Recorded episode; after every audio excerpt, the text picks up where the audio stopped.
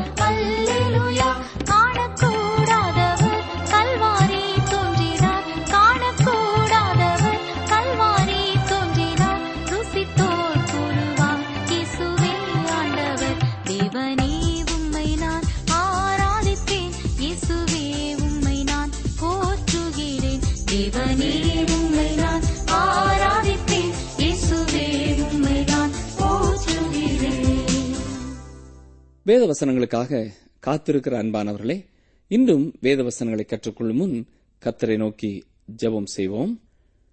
எல்லா சூழ்நிலைகளிலேயும் எங்களோடு இருந்து உம்முடைய வார்த்தையினாலும் வல்லமையினாலும் வழிநடத்துகிற எங்களை படைத்து காத்து வருகிற எங்கள் அன்பின் பரமபிதாவே இந்த புதிய நாளின் காலை வேளைக்காக நாங்கள் உம்மை நன்றியோடு துதிக்கிறோம் ஸ்தோத்தரிக்கிறோம். எங்கள் வாழ்க்கையிலே நீர் தந்திருக்கிற அன்பு விசுவாசம் பொறுமை ஆகிய பண்புகளுக்காக நாங்கள் உமக்கு நன்றி செலுத்துகிறோம். இந்த நிகழ்ச்சியை கேட்டுக்கொண்டிருக்கிற ஒவ்வொருவருடைய வாழ்க்கையிலையும் அவர்கள் இருக்கும் இடத்திலே ஒளி விளக்காய் காணப்பட கர்த்தரவர்களை காத்துக்கொள்ளும். அவருடைய வாழ்க்கை உப்பால் சாரமேறினதாய் சுற்றியிருப்பவர்களுக்கு ருசி கொடுக்கிறவர்களாய் ஆறுதல் கொடுக்கிறவர்களாய் உண்மையான மகிழ்ச்சியை பகிர்ந்து கொள்கிறவர்களாய் இன்றும் நீர் பயன்படுத்த வேண்டும் என்று கெஞ்சுகிறோம். இந்த நாள் முழுவதும் உடைய கிருபை எங்கள் ஒவ்வொருவரோடும் தங்கியிருக்கட்டும். குறிப்பாக சிறப்பான பிரயாணங்களை செய்கிற பிள்ளைகளுக்கு தேவையான சகல வழிநடத்துதல்களையும் கர்த்தர் கொடுத்து உம்முடைய சித்தத்தை பூரணமாய் செய்ய நீர் கிருவை தர வேண்டும் என்று சொல்லி நாங்கள் செபிக்கிறோம் அவர்கள் வாழ்க்கையிலே ஒவ்வொரு நாளும் உண்மையே அவர்கள் மகிமைப்படுத்தட்டும். இப்படிப்பட்ட ஒரு சூழ்நிலையிலே நான் என்ன செய்ய வேண்டும் என்ற திகைப்போடு யாராவது இருப்பார்கள் என்றால் உம்முடைய வார்த்தையினாலே நீரே உம்முடைய பிள்ளைகளை வழிநடத்தும். இன்றும் நாங்கள் கற்றுக்கொள்ளப் போகிற வேத வசனங்கள் எங்களை சுத்திகரிக்கட்டும் எங்களை பலப்படுத்தட்டும் எங்களை பயனுள்ளவர்களாக்கட்டும். ஏசு கிறிஸ்துவின் நாமத்தினாலே வேண்டிக் கொள்கிறோம் பிதாவே. ஆமேன். இன்று இரண்டு தசலோனிக்கேயர் இரண்டாம் அதிகாரம் ஆறாம் வசனம் முதல் சிந்திப்போம். இரண்டு தசலோனிக்கேயர் இரண்டாம் அதிகாரம் ஆறாம் வசனம் முதல். அவன் தன் காலத்திலே வெளிப்படும்படிக்கு இப்பொழுது அவனை தடை செய்கிறது இன்னதென்றும் அறிந்திருக்கிறீர்களே. இந்த உலகத்திலே தீமையை தடுத்து நிறுத்தக்கூடியது எது? பரிசுத்த ஆவியானவர் ஒருவரே அதை செய்ய முடியும். ஒரு அரசாங்கம் பாவத்தை தடுத்து நிறுத்த முடியாது. ரோம சாம்ராஜ்யம் அதை தடுத்து நிறுத்த முடியவில்லை. அதுவே ஒரு தீமையான சக்தியாயிருந்தது. அவன் தன் காலத்திலே வெளிப்படும்படிக்கு என்று சொல்லப்படுவது கேட்டின் மகனான பாவ மனுஷன் வெளிப்படாதபடிக்கு அவனுடைய காலத்திலே அவன் வெளிப்படும்படிக்கு அவன் தடுத்து நிறுத்தி வைக்கப்பட்டிருக்கிறான் என்பது தெரிய வருகிறது. இரண்டு தெசலோனிக்கேயர் ஆறாம் அதிகாரம் ஏழாம் வசனம். அக்கிரமத்தின் ரகசியம் இப்பொழுதே கிரியை செய்கிறது. ஆனாலும் தடை செய்கிறவன் நடுவிலிருந்து நீக்கப்படும் முன்னே அது வெளிப்படாது. நீக்கப்படும்போது அந்த அக்கிரமக்காரன் வெளிப்படுவான். அவனை கர்த்தர் தம்முடைய வாயின் சுவாசத்தினாலே அழித்து தம்முடைய வருகையின் பிரசன்னத்தினாலே நாசம் பண்ணுவார். அந்த அக்கிரமக்காரனுடைய வருகை சாத்தானுடைய செயலின்படி சகல வல்லமையோடும் அடையாளங்களோடும் பொய்யான அற்புதங்களோடும் கெட்டுப்போறவர்களுக்குள்ளே அநீதியினால் உண்டாகும் சகலவித வஞ்சகத்தோடும் இருக்கும். பத்தாம் வசனத்திலே நாம் பார்க்கிறது என்ன? கெட்டுப்போகிறவர்களுக்குள்ளே அநீதியினால் உண்டாகும் சகலவித வஞ்சகத்தோடும் என்று பார்க்கிறோம். ஏன் இவர்களுக்கு இப்படி நடக்கிறது? ரட்சிக்கப்படத்தக்கதாய் சத்தியத்தின் மேலுள்ள அன்பை அவர்கள் அங்கீகரியாமல் போனபடியால் அப்படி நடக்கும். ஆம் இவர்களுக்கு சத்தியம் கொடுக்கப்படாமல் இல்லை. பூமியின் கடைசி வரை இன்று சுவிசேஷம் சென்று கொண்டிருக்கிறது என்று சொல்லலாம். சபையும் பலவிதமான ஊழிய ஸ்தாபனங்களும் இதை செய்கின்றன. தனி நபர்கள் செல்ல முடியாத இடங்களுக்கும் கூட வானொலி தொலைக்காட்சி மூலமாக கர்த்தருடைய வார்த்தை தீவிரமாய் செல்கிறது. ஆனால் அவர்கள் கேட்டும் அங்கீகரியாமல் போவதே பரிதாபமான நிலை. அவர்கள் கேட்கிற இந்த சத்தியத்தை ஏற்றுக்கொள்ள மறுத்து விடுகிறார்கள். நீங்கள் சத்தியத்தை அங்கீகரித்து ஏற்றுக்கொண்டிருக்கிறீர்களா? வேத வசனங்களை பல வகைகளிலே கேட்கிறீர்கள். அந்த வசனங்களுக்கு கீழ்ப்படுகிறீர்களா? சற்றே யோசித்து பாருங்கள். கிறிஸ்துவின் வேத வசனங்களை ஏற்றுக்கொள்ளாமல் போகிறவர்கள் அந்தி கிறிஸ்துவின் பொய்யான வசனங்களை ஏற்றுக்கொள்ளும்படி அவனுடைய ஆட்சியிலே வைக்கப்படுவார்கள் என்று இங்கே பார்க்கிறோம். வேத வசனத்தை கேட்கிற நமக்கு இது நேரிடாமல் இருப்பதாக. வசனத்திற்கு கீழ்ப்படிந்து ஆசீர்வாதத்தை பெற்றுக்கொள்ளுவோம். தொடர்ந்து இரண்டு தெசலோனிக்கர் இரண்டாம் அதிகாரம் பதினோராம் வசனத்திற்கு வாருங்கள். ஆகையால் சத்தியத்தை விசுவாசியாமல் அநீதியில் பிரியப்படுகிற யாவரும் ஆக்கனைக்குள்ளாக்கும்படிக்கு தேவனுடைய சத்தியத்திற்கு கீழ்ப்படியாமற் போகிறவர்களை தேவன் தண்டிக்கப் போகிறார். ஆக்கனைக்குள்ளாக்கப் போகிறார். இதை குறித்து நாம் அநேக முறை எச்சரிக்கப்பட்டிருக்கிறோம். மீண்டும் இந்த வசனத்தின் மூலமாக கர்த்தர் உங்களை எச்சரிக்கிறார். நீங்கள் இந்த வேதத்தை அமர்ந்து வாசித்த பிறகும் இயேசு கிறிஸ்துவை தொடர்ந்து புறக்கணித்து தள்ளிக்கொண்டே இருப்பீர்கள் என்றால் நீங்கள் இப்பொழுது வேலியற்ற பயிரை போலாகி விடுவீர்கள். அநேக ஏமாற்றங்களும் வஞ்சகங்களும் நிறைந்த வார்த்தைகள் உங்களை நோக்கி வரும். ஏனென்றால் சத்தியத்தை புறக்கணித்ததால் பொய் நாடி வரும். மேலும் நீங்கள் தேவ பிரசனத்திலே செல்லும் வேளையில் நான் சுவிசேஷத்தை கேள்விப்படவே இல்லையே என்று சொல்ல முடியாது. ஏனென்றால் உங்களுக்கு சுவிசேஷம் அறிவிக்கப்பட்டுவிட்டது. தேவனுடைய சுவிசேஷத்தை வேண்டாம் என்று தள்ளுகிறவர்களுக்கு அழிவும் நியாய தீர்ப்புமே காத்துக் கொண்டிருக்கிறது. இரண்டு குருந்தியர் இரண்டாம் அதிகாரம் பதினைந்து பதினாறாம் வசனங்களை வாசித்து பாருங்கள். அங்கே இரண்டு வாசனைகளை குறித்து நாம் வாசிக்கிறோம். கெட்டுப் போகிறவர்களுக்குள்ளே மரணத்திற்கு ஏதுவான மரண வாசனையாகவும் ரட்சிக்கப்படுகிறவர்களுக்குள்ளே ஜீவனுக்கு ஏதுவான ஜீவ வாசனையாகவும் இருக்கிறோம் என்று பவுல் கூறுகிறார். ஆம் ஊழியர்கள் வேத சத்தியத்தை அறிவிக்கிறார்கள். அதை மக்கள் எவ்வாறு பெறுகிறார்கள் என்பதை பொறுத்தே ஊழியர்களின் வாசனை மாறுகிறது. நீங்கள் இந்த வேத சத்தியத்தை எல்லாம் கேட்டு ஏற்றுக்கொள்வீர்களானால் நாங்கள் உங்களுக்கு ஜீவ வாசனையாக இருக்கிறோம். நீங்கள் வேத வசனத்தை கேட்கவே இல்லையே என்று சொல்லிவிட முடியாது. வானொலி மூலமாக இன்னும் இது போன்ற பலதரப்பட்ட வழிகளிலே கர்த்தர் தம்முடைய சத்தியத்தை உங்கள் மேல் அன்பு கொண்டு திரும்ப திரும்ப உங்களுக்கு தந்து வருகிறார். இல்லையா? நீங்கள் இதை கேட்டும் இயேசுவை ஏற்றுக்கொள்ளாத பொழுது நாங்கள் உங்களுக்கு மரண வாசனையாகி விடுகிறோம். சரி உங்களுக்கு நாங்கள் எப்படிப்பட்ட வாசனையாக இருக்கிறோம் என்பதை சற்றே சிந்தித்து பாருங்கள். நாங்கள் ஜீவ வாசனையாக உங்களுக்கு இருக்க விரும்புகிறோம். இயேசுவை ஏற்றுக்கொள்வீர்களா? சத்தியத்திற்கு கீழ்ப்படிந்து ஆக்கினைக்கு தப்பிக்கொள்வீர்களா? தொடர்ந்து பாருங்கள். ரெண்டு தெசலோனிக்கர் இரண்டாம் அதிகாரம் பனிரெண்டாம் வசனம். அவர்கள் பொய்யை விசுவாசிக்கத்தக்கதாக கொடிய வஞ்சகத்தை தேவன் அவர்களுக்கு அனுப்புவார். தேவன் உலகத்தை பொய்யை விசுவாசிக்கும்படி வைக்கப் போகிறார். ஏன்? இது அநியாயமாக தெரிகிறதா? இல்லை பெரியமானவர்களே. பார்வோனின் இருதயத்தை தேவன் கடினப்படுத்தினது போல இதை செய்யப் போகிறார். பார்வோன் இஸ்ரேல் ஜனங்களை போக விடாதபடி கர்த்தரை தடுத்தார் என்று நீங்கள் எண்ணுவீர்கள் என்றால் உங்கள் எண்ணம் தவறானது. பார்வன் உண்மையிலே இஸ்ரேல் ஜனங்களை அனுப்பிவிட விரும்பவில்லை. கர்த்தர் என்ன செய்தார் என்றால் அவனை கட்டாயப்படுத்தி அவனை ஒரு நிலையிலே நிறுத்தி முடிவெடுக்க வைத்தார். தம்முடைய வல்லமையை விளங்க பண்ணும்படி அவன் இருதயத்தை கடினப்படுத்தி இஸ்ரேல் ஜனங்களை உடனே அனுப்பிவிடாதபடி தடுத்தார். இன்று அநேகர் விசுவாச வாழ்க்கையிலே இந்த விதமாகவே காணப்படுகிறார்கள். அவர்கள் தேவனுக்காக நிற்பதில்லை. சுவிசேஷத்தை கேட்பதும் இல்லை அதற்கு கீழ்ப்படிவதும் இல்லை தேவன் அவர்கள் மீது கிருபை இரக்கம் கொண்டு தம்முடைய வார்த்தையை கொடுக்கிறார். ஆனால் அவர்கள் அதை விரும்பவில்லை. இவ்வாறு வேதவசனத்தை கேட்டும் அதற்கு கீழ்ப்படியாதவர்களுக்கு நேராக தேவன் கொடிய வஞ்சகத்தை அனுப்புவார். ஏன்? ஏனென்றால் அவர்கள் சத்தியத்தை ஏற்றுக்கொள்ளவில்லை. ஆகவே அவர்கள் பொய்யை விசுவாசிக்க பாத்திரராகி போனார்கள். சிலர் சபைக்கு செல்லாது பக்தியை வளர்த்துக் கொள்ளாது காணப்படுவதை பார்த்திருப்பீர்கள். இவர்கள் பலதரப்பட்ட உலக தத்துவங்களால் ஆட்கொள்ளப்பட்டவர்களாக இருக்கிறதை நீங்கள் காண முடியும். ஞாயிறு ஆராதனைக்கு செல்லாத மக்களை தேடி சில தத்துவ கொள்கைகளை கொண்ட குழுக்கள் வரும். இவர்கள் இந்த ஆராதனை வேளைகளிலேயே வீடுகளுக்கு வருவார்கள். ஏன் தெரியுமா? ஆராதனைக்கு செல்லாதவர்கள் சத்தியத்தை விரும்பாதவர்கள். ஆகவே சபைக்கு செல்லாமல் வீடுகளிலே இருப்பவர்கள் சத்தியத்தை தவிர வேறு எந்த கருத்துக்களை கொள்கைகளை கொடுத்தாலும் அதை அவர்கள் ஏற்றுக்கொள்வார்கள் என்பது அவர்களுக்கு தெரியும். எனவே அப்படிப்பட்ட வேளையிலேதான் அவர்கள் வந்து கதவை தட்டி தங்கள் தத்துவ ஞானத்தை பரப்பி ஊழியத்தை சரியாக செய்துவிட்டு போகிறார்கள். இவ்வாறு தத்துவ கோட்பாடுகளை ஏற்றுக்கொள்பவர்கள் அதற்காக உயிரை கொடுக்கும் அளவிற்கு தீவிரமாக இருப்பதை நீங்கள் பார்க்க முடியும். வேதத்திற்காக வாழ விரும்பாத இவர்கள் தத்துவங்களுக்காக சாகவும் விரும்புவார்கள். என்ன வேடிக்கையான ஒரு நிலைமை இல்லையா? ஆனால் இதுதான் நிலை என்று வேதம் சொல்கிறது மக்கள் சத்தியத்தை புறக்கணித்து தள்ளும் பொழுது அவர்கள் பொய்யையே விசுவாசிப்பார்கள் என்று தேவன் சொல்கிறார். தேவன் செம்மறியாடுகளையும் வெள்ளாடுகளையும் தனித்தனியாக பிரிக்கிறார். இதை செய்வதற்கு ஒரு சிறந்த வழியை அவர் வைத்திருக்கிறார். மக்கள் சத்தியத்தை ஏற்றுக்கொள்ளாத போது அவர்களுக்கு நேராக கொடிய வஞ்சகத்தை அனுப்புகிறார். எனவே அவர்கள் பொய்யை விசுவாசிப்பார்கள்.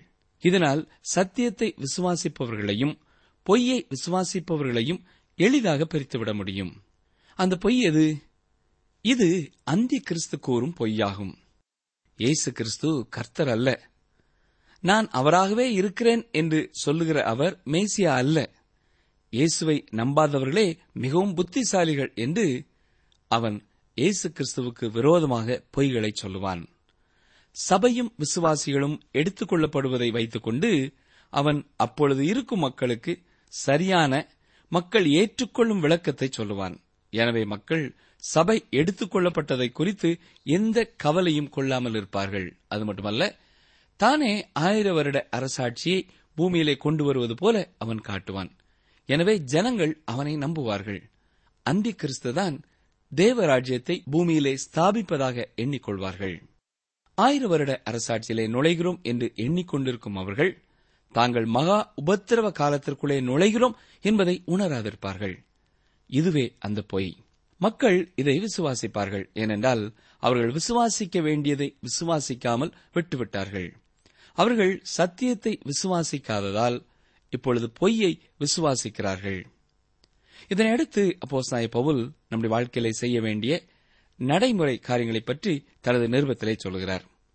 எதிர்கால நிகழ்ச்சிகளை அறிந்து கொண்ட விசுவாசிகள் இயேசுவின் வருகையை பற்றி விசுவாசிப்பதை தங்கள் கிரியைகளிலே நடைமுறைப்படுத்தி காட்ட வேண்டும் என்கிறார்கள். இயேசுவின் வருகையை விசுவாசிக்கிறேன் என்பதற்காக ஓ இயேசு வர வேண்டும் என்று விரும்பி எதிர்பார்க்கிறேன் என்று சொல்லி வானத்தையே அண்ணாந்து பார்த்து கொண்டு நாட்கணக்காக காத்திருக்க வேண்டும் என்பது அர்த்தமல்ல. இது மூடத்தனமான பக்தி. ஒருவன் கிறிஸ்துவின் வருகையை விசுவாசிப்பானானால் அது அவனுடைய வாழ்க்கையிலே மூன்று வழிகளிலே வெளிப்படும். அவனுடைய பேச்சிலே அவனுடைய நடக்கையிலே அவனுடைய கிரியைகளிலே மாற்றம் இருக்கும். ரெண்டு தெசலோனிக்கேயர் இரண்டாம் அதிகாரம் பதிமூன்று பதினான்காம் வசனங்களை கவனியுங்கள். வாசிக்கிறேன். ரெண்டு தெசலோனிக்கேயர் இரண்டு பதிமூன்று பதினான்கு. கர்த்தருக்கு பிரியமான சகோதரரே நீங்கள் ஆவியினாலே பரிசுத்தமாக்கப்படுகிறதுனாலும் சத்தியத்தை விசுவாசிக்கிறதுனாலும் ரட்சிப்படையும்படிக்கு ஆதி முதல் தேவன் உங்களை தெரிந்து கொண்டபடியினாலே நாங்கள் உங்களை குறித்து எப்பொழுதும் தேவனை ஸ்தோத்தரிக்க கடனாளிகளாயிருக்கிறோம். நீங்கள் நம்முடைய கர்த்தராகிய இயேசு கிறிஸ்துவின் மகிமையை அடையும் பொருட்டாக எங்கள் சுவிசேஷத்தினாலே அந்த ரட்சிப்புக்கு அவர் உங்களை அழைத்தார். இங்கே ரட்சிப்பை குறித்த முழுமையான கருத்தை பார்க்கிறோம். இறந்த கால நிகழ்கால எதிர்கால ரட்சிப்பை குறித்து இங்கே தெளிவாக விளக்கப்படுகிறது. முதலில் ரட்சிப்படையும்படிக்கு ஆதி முதல் தேவன் உங்களை தெரிந்து கொண்டபடியினாலே என்று சொல்லப்படுவதை பாருங்கள். இந்த காரியம் ரோமர் எட்டாம் அதிகாரத்திலே தெளிவாக சொல்லப்பட்டிருக்கிறது. ரோமர் எட்டாம் அதிகாரம் இருபத்தெட்டு முதல் முப்பத்தோராம் வசனம் வரை பாருங்கள். வாசிக்கிறேன். அன்றியும் அவருடைய தீர்மானத்தின்படி அழைக்கப்பட்டவர்களாய் தேவனிடத்தில் அன்பு கூறுகிறவர்களுக்கு சகலமும் நன்மைக்கு ஏதுவாக நடக்கிறதென்று அறிந்திருக்கிறோம். டாக்டர் ஆர் ஏ டாரி என்பவர் இந்த வசனத்தை பற்றி சொல்லும் பொழுது இது களைப்படைந்த இருதயத்திற்கு ஒரு மென்மையான தலையணை போன்று இருக்கிறது என்று சொல்கிறார். ஆம் உண்மையிலே இந்த வசனம் அப்படித்தான் இருக்கிறது இல்லையா? சரி தொடர்ந்து இருபத்தி ஒன்பதாம் வசனம் முதல் பாருங்கள். தம்முடைய குமாரன் அநேக சகோதரருக்குள்ளே முதற் பேரானவராயிருக்கும் பொருட்டு தேவன் எவர்களை முன்னறிந்தாரோ அவர்களை தமது குமாரனுடைய சாயலுக்கு உப்பாயிருப்பதற்கு முன் குறித்திருக்கிறார். எவர்களை முன் குறித்தாரோ அவர்களை அழைத்தும் இருக்கிறார். எவர்களை அழைத்தாரோ அவர்களை நீதிமான்களாக்கியும் இருக்கிறார். எவர்களை நீதிமான்களாக்கினாரோ அவர்களை மைமைப்படுத்தியும் இருக்கிறார். இவைகளை குறித்து நாம் என்ன சொல்லுவோம்? தேவன் நம்முடைய பட்சத்தில் இருந்தால் நமக்கு விரோதமாயிருப்பவன் யார்? இங்கே ரெண்டு தசுலனிக்கர் இரண்டாம் அதிகாரம் பதிமூன்றாம் வசனத்திலே பவுல் சொல்லுகிற காரியமும் இதுதான். ஆதி முதல் தேவன் உங்களை தெரிந்து கொண்டபடியினாலே என்று இந்த வசனத்திலே கூறுகிற காரியம் ஆச்சரியமா இருக்கிறது இல்லையா? இந்த காரியம் இறந்த காலத்தை நோக்கி பார்க்கிறதா இருக்கிறது. வேதம் என்ன சொல்லுகிறதோ அதுதான் எனக்கு தெரியும். மேலும் அதை விசுவாசிக்கிறேன். இதுவே நமக்கு இருக்க வேண்டிய விசுவாசம். இந்த வசனத்தின்படி பார்க்கும் பொழுது நாம் இங்கே பூமிக்கு வரும் முன்னரே அவர் நம்மை தெரிந்து கொண்டார் என்று அறிகிறோம். ஸ்பர்ஜன் என்ற தேவ மனிதன் இவ்வாறு கூறியிருக்கிறார். நான் இங்கே வரும் முன்னரே தேவன் என்னை தெரிந்து கொண்டதற்காக மிக்க மகிழ்ச்சி அடைகிறேன். ஏனெனில் நான் இங்கே வருகிறவரை அவர் காத்திருந்தாரானால் அவர் என்னை ஒருபொழுதும் தெரிந்தெடுத்திருக்க மாட்டார் என்று சொல்கிறார். இதன் அர்த்தம் என்ன என்றால் நீங்கள் இயேசுவை நம்புகிற பொழுது தேவனை பிரமிக்க பண்ண மாட்டீர்கள். அதாவது இந்த காரியத்தை தேவன் ஏற்கனவே எதிர்பார்த்ததுதான். அவர் ஏற்கனவே முடிவு செய்து தெரிந்தெடுத்ததுதான்.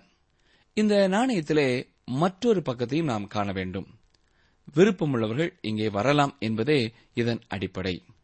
இவ்வாறு விருப்பம் கொள்கிறவர்கள் தேர்ந்தெடுக்கப்பட்டவர்கள். எவரெல்லாம் விருப்பம் கொள்ளவில்லையோ அவர்கள் எல்லாம் தேர்ந்தெடுக்கப்படாதவர்கள்.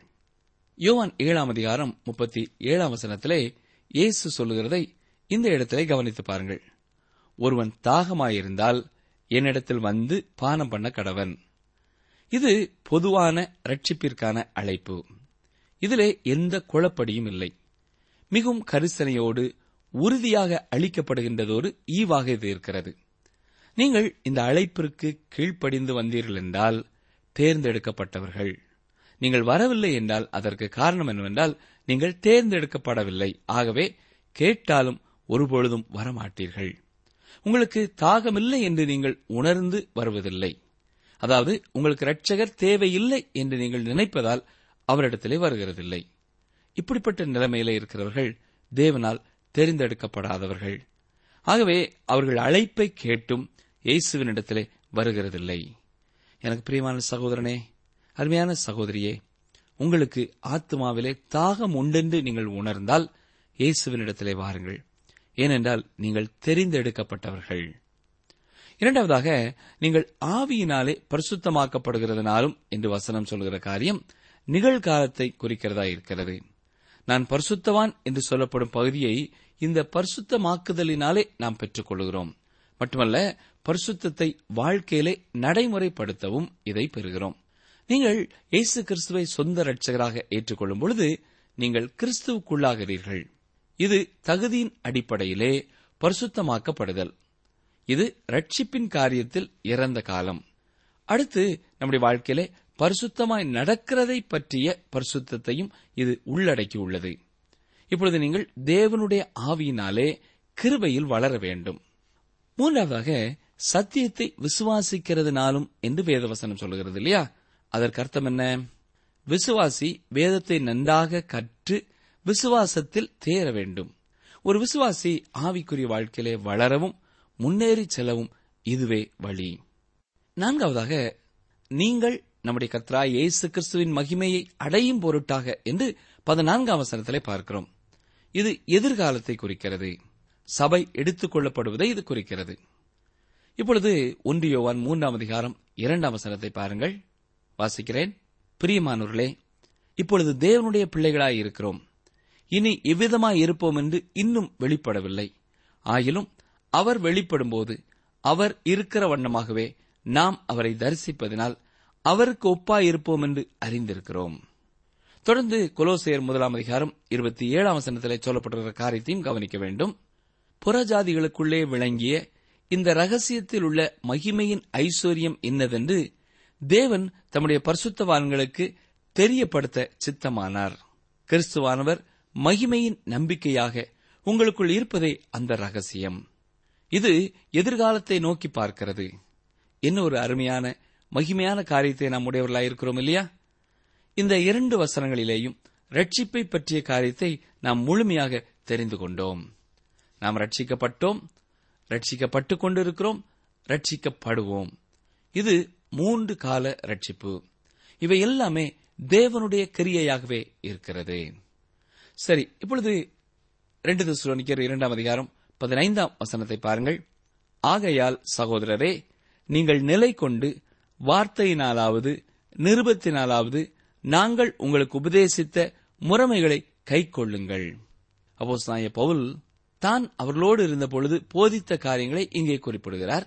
இந்த வார்த்தைகள் தான் விசுவாசிகள் நிற்கவும் பலப்படவும் உதவி செய்கிறதாயிருக்கிறது. தொடர்ந்து பதினாறு பதினேழாம் வசனங்களையும் பார்ப்போம். நம்முடைய கர்த்தராய் இயேசு கிறிஸ்துவும் நம்மிடத்தில் அன்பு கூர்ந்து நித்திய ஆறுதலையும் நல் நம்பிக்கையையும் கிருபையாய் நமக்கு கொடுத்திருக்கிற நம்முடைய பிதாவாகிய தேவனும் உங்கள் இருதயங்களை தேற்றி எல்லா நல் வசனத்திலும் நற்கிரியையிலும் உங்களை ஸ்திரப்படுத்துவாராக. கர்த்தராய இயேசு கிறிஸ்துவே ஆறுதலையும் தேறுதலையும் நம்முடைய இருதயத்திலே தருகிறார். இதை அவர் தம்முடைய வசனத்தின் மூலமாக செய்கின்றார். இந்த வசனமே நம்மை நல் வசனத்திலும் நற்கிரியையிலும் ஸ்திரப்படுத்துகிறது. வேத வசன தியானம் நம்மை தேவனுடைய பணியை செய்யும்படி நடத்தி செல்கிறது. தேவனுடைய வார்த்தையானது நம்மை தேற்றுகிறது மட்டுமல்ல நமக்கு பக்தி விருத்தியையும் உண்டாக்குகிறது. ஸ்திரப்படுத்துகிறது என்பதின் அர்த்தம் வேத வசனத்தில் வேறுவிடுகிறதையும் அதிலே பலமாக வேரூன்றுகிறதையும் குறிக்கிறது. ஆனபடியால் நாம் பல்வேறு உபதேசங்களாகிய காற்றுகளினாலே தள்ளி கொண்டு போகப்படுகிறதில்லை. நம்முடைய சிந்தையும் இருதயமும் அதிலேயே முழு கவனமும் செலுத்துகிறதாகும். இப்படிப்பட்ட காரியத்தினால் நாம் நாள்தோறும் புதிதாக பூக்கின்ற புதிய வேத புரட்டான கவர்ச்சிகரமான மலர்களால் கவரப்பட மாட்டோம் நம்முடைய விசுவாசம் தள்ளாடுவதில்லை. அது ஸ்திரப்பட்டதாக இருக்கும் பெரிய மனவர்களே. நாம் அவ்வாறாக உறுதியான விசுவாசத்தினை வேத வசனத்தின் மூலமாகவே பெற்றுக்கொள்கிறோம். இந்த வேத வசனமே தேவனுடைய பணிகளை எடுத்துச் செய்ய நம்மை நடத்துகிறதா இருக்கிறது. ரெண்டு தெசலோனிக்கேர் மூன்றாம் அதிகாரத்திலே விசுவாசிகள் தங்களுடைய பணியிலும் நடைமுறையிலும் ஸ்திரப்பட்டவர்களாக இருக்க வேண்டும் என்று விளக்கப்படுவதை பார்க்கிறோம். நீங்கள் ஒருவேளை இயேசுவின் வருகையை அவ்வளவாக நேசித்து எதிர்பார்க்கிறதாக சொல்லிவிட்டு அவருடைய வேத வசனத்தை வாசித்து தியானிக்கிறவர்களாக இல்லாவிட்டால் நீங்கள் உங்களையும் மற்றவர்களையும் ஏமாற்றுகிறவர்களாக இருக்கிறீர்கள். உங்கள் விசுவாசம் உங்கள் வாழ்க்கையிலே வெளிப்படாது. மட்டுமல்ல உங்களை அவருக்காக பணிபுரியவும் விடாது. நீங்கள் இயேசு கிறிஸ்து உண்மையிலே வருகிறார் என்று விசுவாசிப்பீர்களானால் அவருக்கென பணியிலே தீவிரமாக ஈடுபட்டிருப்பீர்கள். நீங்கள் ஒரு நாளிலே அவரிடத்திலே உங்கள் கிரியைகளுக்கு கணக்கு ஒப்புவிக்க வேண்டும். இதை நாம் மறந்து போகக்கூடாது. அவர் நாளை வருவார் என்றால் இன்று நாம் அவருக்கென அவர் பணியிலே துரிதமாக காணப்பட வேண்டியது மிகவும் அவசியம் பிரியமானவர்களே. அவர் வருகிறார் என்பதற்காக நாம் வாசலண்டையிலேயே காத்திருக்க வேண்டியது அவசியம் அல்ல. அல்லது வானத்தையே பார்த்து கொண்டே இருக்க வேண்டும் என்பதும் தேவையில்லை. அதற்கு மாறாக நம்மை சுற்றியுள்ள தேவையை நோக்கி பார்த்து அவருக்காக பணிபுரிய அழைக்கப்பட்டிருக்கிறோம். இதுவே நாம் அவருடைய வருகையை உறுதியாக எதிர்பார்க்கிறோம் என்பதற்கான தெளிவான திட்டமான ஒரு அடையாளமாயிருக்கிறது. ஜெபம் செய்வோம். எங்களை நேசிக்கிறீங்கள் நல்ல கர்த்தாவே. நாங்கள் எப்பொழுதும் உடைய வேத வசனத்தை நேசிக்கிறவர்களாகவும் உமது ஆலயத்தை வாஞ்சிக்கிறவர்களாகவும் எங்களை காத்துக்கொள்ள ஒருமுறை கூட உம்முடைய சமூகத்தில் எங்களை தாழ்த்தி தருகிறோம் ஐயா. உம்முடைய வேத வசனங்கள் மேலே உள்ள வாஞ்சியினாலே நீர் எங்களுடைய இருதயத்தை உம்முடைய வசனத்தினாலே நிரப்பும். உம்முடைய வசனத்தை நாங்கள் விசுவாசிப்பதனாலே மெய் ஞானத்தை நாங்கள் அடைந்து கொள்ள முடியும். தவறான போதனைகள் வரும்பொழுது அதை உணர்ந்து அவைகளுக்கு எதிர்த்து நிற்கக்கூடிய திராணியை நீரை எங்களுக்கு தர வேண்டும் என்று சொல்லி நாங்கள் ஜெபிக்கிறோம்.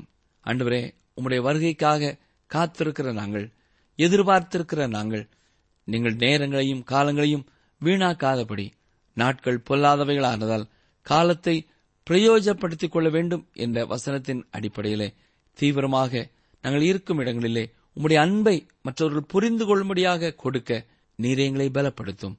எங்களை தாழ்த்தி உடைய சமூகத்தில் எங்களை ஒப்புக் கொடுக்கிறோம் எந்தெந்த ஊர்களிலே எந்தெந்த கிராமங்களிலே நாங்கள் வைக்கப்பட்டிருந்தாலும் அன்றுவரே நாங்கள் இருக்கிற இடத்திலே உம்முடைய அன்புக்கு சாட்சிகளாய் திகழ நீரே எங்களுக்கு கிருபை தாரும். இன்றும் நாங்கள் பலருக்கு உம்முடைய நற்செய்தியை உம்முடைய சிலுவையை பிரசங்கிக்க நீரே எங்களுக்கு வாய்ப்பை தாரும். மீட்பர் இயேசு கிறிஸ்துவின் நாமத்தினாலே மனத்தாழ்மையோடு வேண்டிக் கொள்கிறோம். பிதாவே ஆமேன்.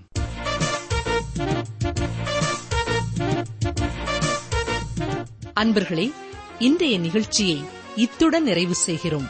நீங்கள் உங்கள் கருத்துக்களை எங்களுக்கு எழுத வேண்டிய முகவரி வேத ஆராய்ச்சி டிரான்ஸ்வர் ரேடியோ தபால் பெட்டி எண் நூற்று முப்பத்தி நான்கு திருநெல்வேலி இரண்டு தமிழ்நாடு.